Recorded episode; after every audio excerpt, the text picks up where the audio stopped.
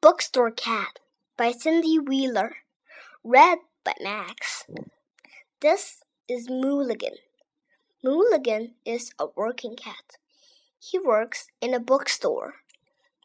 His jobs are doorman, mouse catcher, watch cat, and babysitter. Mulligan is also great at picking out books and entertaining customers. One day, the bookseller made a new sign for the window.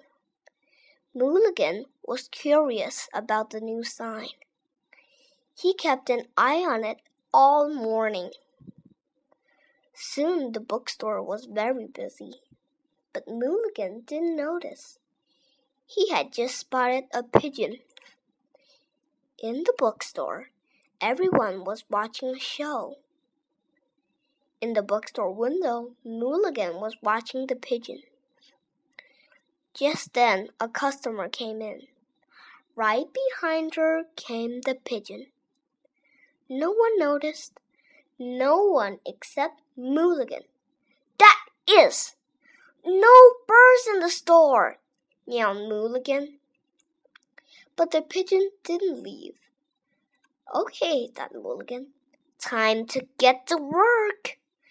Mulligan sprang into action. So did the pigeon. The pigeon landed right next to a funny looking green bird. Oh no, Mulligan thought. Now there are two birds in the bookstore. Mulligan did what any bookstore cat would do. He pounced. Feathers flew. Books fell. People ran. When all was quiet, Mulligan had one bird. The bookseller had the other. Well done, purred Mulligan.